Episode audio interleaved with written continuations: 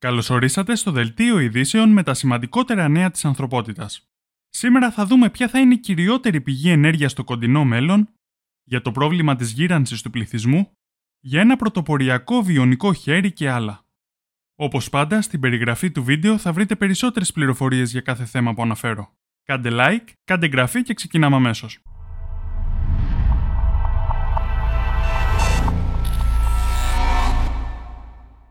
Ποια θα είναι η κύρια πηγή ενέργειας στο κοντινό μέλλον; Μια νέα έρευνα που βασίστηκε σε τεχνολογικά και οικονομικά δεδομένα δείχνει ότι τα φωτοβολταϊκά πρόκειται να γίνουν η κύρια πηγή ενέργειας πριν από το 2050.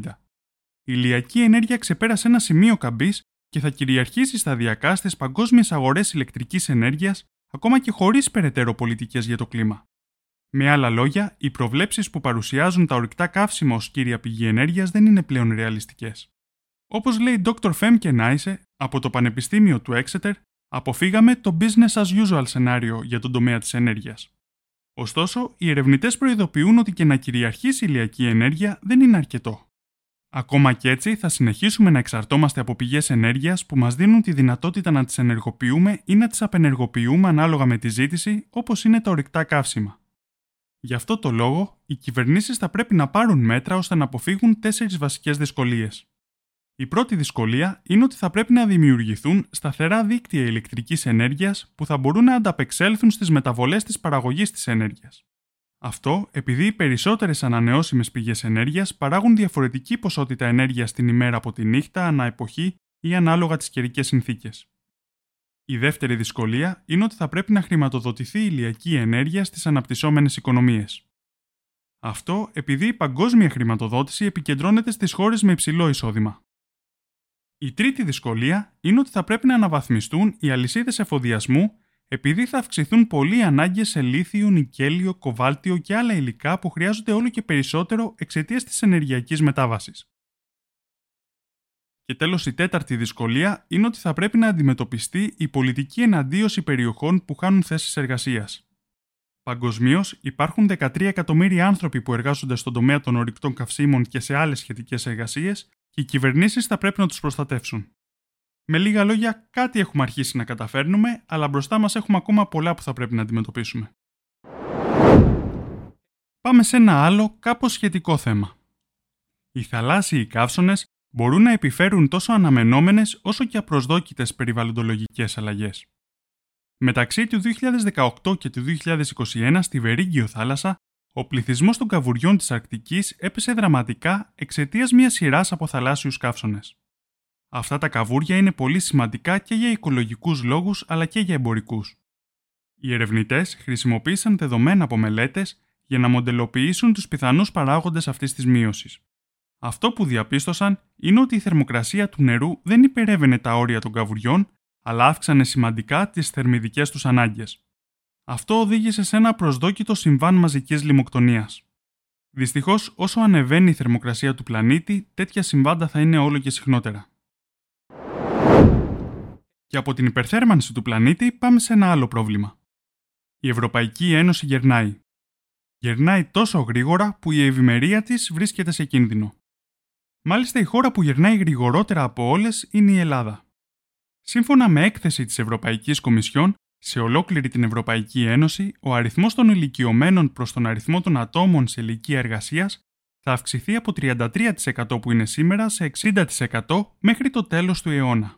Αυτό θα μειώσει τα έσοδα των κρατικών ταμείων, ενώ θα ασκήσει πρόσθετη πίεση στους δημόσιους προϋπολογισμούς που θα δαπανούν περισσότερα για τις συντάξεις και για την υγειονομική περίθαλψη. Με τη σειρά της, αυτή η κατάσταση θα μπορούσε να οδηγήσει σε μία σειρά από άλλα προβλήματα. Όπως λέει αντιπρόεδρος της Κομισιόν Ντουπράβκα Σούιτσα, αυτό θα υπονομεύσει την κοινωνική συνοχή, την εμπιστοσύνη στους δημοκρατικούς θεσμούς και στις διαδικασίες στην Ευρώπη. Επίσης, οι χαμηλότεροι προπολογισμοί των κρατών θα δυσκολέψουν τις απαραίτητες επενδύσεις για την ενεργειακή μετάβαση. Για αυτούς τους λόγους, η Ευρωπαϊκή Κομισιόν προτείνει στα κράτη-μέλη να πάρουν μέτρα. Θα πρέπει να μειωθεί το μισθολογικό χάσμα μεταξύ των φύλων, να βελτιωθεί η ισορροπία μεταξύ επαγγελματικής και προσωπικής ζωής, να γίνουν φορολογικές ελαφρύνσεις, να μειωθούν τα κόστη που σχετίζονται με το μεγάλωμα των παιδιών και να γίνει ευκολότερο για τους νέους να αποκτήσουν ποιοτικές θέσεις εργασίας και οικονομικά προσιτή στέγαση νωρίτερα στην ενήλικη ζωή τους. Επίσης, με προγράμματα επιμόρφωσης και ευέλικτα ωράρια, οι άνθρωποι θα μπορούν να δουλεύουν για περισσότερα χρόνια, ενώ και η νόμιμη μετανάστευση θα μπορούσε να είναι μέρος της λύσης. Σίγουρα χρειάζονται τα μέτρα που προτείνει η Κομισιόν. Όμως είναι αυτό αρκετό. Ο πληθυσμός που γερνάει είναι ένα πρόβλημα που με απασχολεί όλο και περισσότερο τα τελευταία χρόνια. Κάνω μια σύγκριση στο μυαλό μου μεταξύ αυτού του προβλήματος με το πρόβλημα της υπερθέρμανσης του πλανήτη. Για την υπερθέρμανση του πλανήτη, ξέρουμε τι πρέπει να κάνουμε για να τη σταματήσουμε. Τώρα το αν θα το κάνουμε και πότε είναι μια άλλη ιστορία. Όμως το θέμα του πληθυσμού που γερνάει, από όσο ξέρω τουλάχιστον, καμία ανεπτυγμένη χώρα δεν έχει καταφέρει να το αντιμετωπίσει αποτελεσματικά. Δηλαδή στην ουσία δεν μπορούμε να είμαστε σίγουροι για το τι δουλεύει και τι όχι. Θέλω να μου γράψετε και εσείς τη δική σας άποψη στα σχόλια. Λοιπόν, αρκετά με τα προβλήματα που δεν έχουμε λύσει. Από εδώ και πέρα το βίντεο θα έχει μόνο καλά νέα. Θα μιλήσουμε για προβλήματα που αρχίζουμε να λύνουμε. Πάμε να δούμε για ένα πρωτοποριακό βιονικό χέρι που μπορεί να βελτιώσει τη ζωή σε πολλούς ανθρώπους. Η Κάριν είναι μια γυναίκα από τη Σουηδία που έχασε το δεξί της χέρι μετά από ατύχημα. Από τότε, εδώ και 20 χρόνια, έχει πόνους του μέλους φάντασμα. Αυτός είναι ένας νευροπαθητικός πόνος που παρατηρείται σε μεγάλο ποσοστό των ανθρώπων με ακροτηριασμό. Για να αντιμετωπίσει αυτούς τους πόνους, έπαιρνε αρκετά παυσίπονα κάθε μέρα.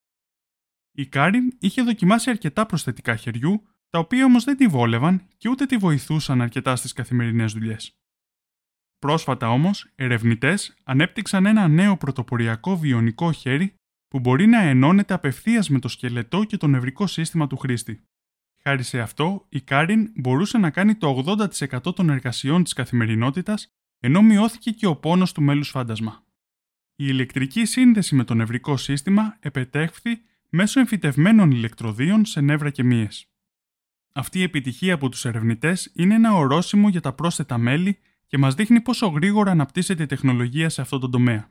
Αναρωτιέμαι τι θα έχουμε σε 20 χρόνια. Πάμε σε ένα διαφορετικό θέμα. Ο χρόνος μας είναι πολύτιμος και το να τον σπαταλάμε στο φανάρι περιμένοντας να γίνει πράσινο μπορεί να είναι εκνευριστικό. Όμως ένα λογισμικό τεχνητής νοημοσύνης της Google βοηθάει σε αυτό, μειώνοντας σημαντικά το χρόνο που περιμένουμε.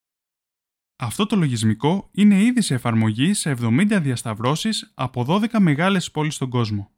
Το αποτέλεσμα, η αναμονή των αυτοκινήτων μειώθηκε ως 30%, ενώ οι εκπομπές ρήπων από 30 εκατομμύρια αυτοκίνητα μειώθηκαν κατά 10%. Το πρόγραμμα ονομάζεται Project Greenlight και αντλεί δεδομένα από τους χάρτες της Google. Αποτελεί μέρος των ευρύτερων προσπαθειών της εταιρείας για την προώθηση της περιβαλλοντολογικής βιωσιμότητας. Στο μέλλον, η Google σχεδιάζει να επεκτείνει το σύστημα σε περισσότερες πόλεις, ενώ συνεχίζει να βελτιώνει την τεχνολογία του. Τέλος, να πω ότι η υπηρεσία είναι δωρεάν και χρησιμοποιεί τις ήδη υπάρχουσες υποδομές, οπότε αν κάποιος υπεύθυνος για τέτοια θέματα βλέπει το βίντεο, ας ρίξει μια ματιά στο πρόγραμμα. Πάμε στο τελευταίο νέο για σήμερα. Για να μάθει κάποιος αν έχει διαβήτη τύπου 2, θα πρέπει να πάει να κάνει εξέταση αίματος και μετά να περιμένει για τα αποτελέσματα. Όμως μια νέα έρευνα δείχνει ότι στο μέλλον με μια ηχογράφηση 10 δευτερολέπτων από το κινητό μας θα μπορούσαμε να μάθουμε τα αποτελέσματα άμεσα. Η μελέτη έγινε σε 267 συμμετέχοντες. Ο καθένας από αυτούς έπρεπε να καταγράψει μια συγκεκριμένη προφορική φράση στο τηλέφωνό του μέσω μιας εφαρμογής έως και 6 φορές την ημέρα για 2 εβδομάδες. Ανάλογα με την ταχύτητα με την οποία μιλούσε το κάθε άτομο, οι καταγραφές αυτές είχαν διάρκεια από 6 έως 10 δευτερόλεπτα. Αυτό που διαπιστώθηκε από τις ηχογραφήσεις ήταν ότι κάποια χαρακτηριστικά όπως ο τόνος και η ένταση της φωνής διέφεραν με σταθερό τρόπο μεταξύ των διαβητικών και των μη διαβητικών συμμετεχόντων. Αν και οι διαφορές αυτές δεν μπορούσαν να ανοιχνευτούν από το ανθρώπινο αυτή, μπορούσαν να εντοπιστούν από το λογισμικό. Αυτό δείχνει ότι η ανάπτυξη διαβήτη τύπου 2 προκαλεί κάποιες ανεπαίσθητες αλλαγές στη φωνή ενός ατόμου. Έτσι, γνωρίζοντας αυτό οι επιστήμονες, δημιούργησαν ένα πρόγραμμα βασισμένο στην τεχνητή νοημοσύνη που αναλύει τις ηχογραφήσεις φωνής μαζί με πληροφορίες για τον ασθενή όπως η ηλικία, το φύλλο, το ύψος και το βάρος. Όταν δοκιμάστηκε σε εθελοντές, το πρόγραμμα αυτό αποδείχθηκε ακριβές κατά 89% στις γυναίκες και 86% στους άντρες. Τα ποσοστά αυτά είναι καλά, αλλά πιθανότατα θα βελτιωθούν ακόμα περισσότερο όσο η τεχνολογία αυτή βελτιώνεται. Στο μέλλον, σχεδιάζεται να διεξαχθούν και άλλες δοκιμές φωνής σε μεγαλύτερο και πιο ποικιλόμορφο πληθυσμό. Πραγματικά πολύ ενδιαφέρουσα τεχνολογία. Νομίζω θα είναι πολύ χρήσιμη. Τώρα θέλω να πω ένα μεγάλο ευχαριστώ στον Αριστοτέλη Ευαγγέλου, στο Δημοσθένη, στο Γιώργο Παπαδόπουλο, στον Poems και στο Μίτσο 76 που με υποστήριξαν με Super Thanks στο προηγούμενο βίντεο. Βέβαια, ευχαριστώ και τους υπόλοιπους που με υποστηρίζετε με τα like, στα σχόλια και τις κοινοποιήσεις σας. Αυτά ήταν τα νέα για την εβδομάδα που πέρασε. Σας ευχαριστώ πολύ για την προσοχή σας, θα τα ξαναπούμε την επόμενη Παρασκευή.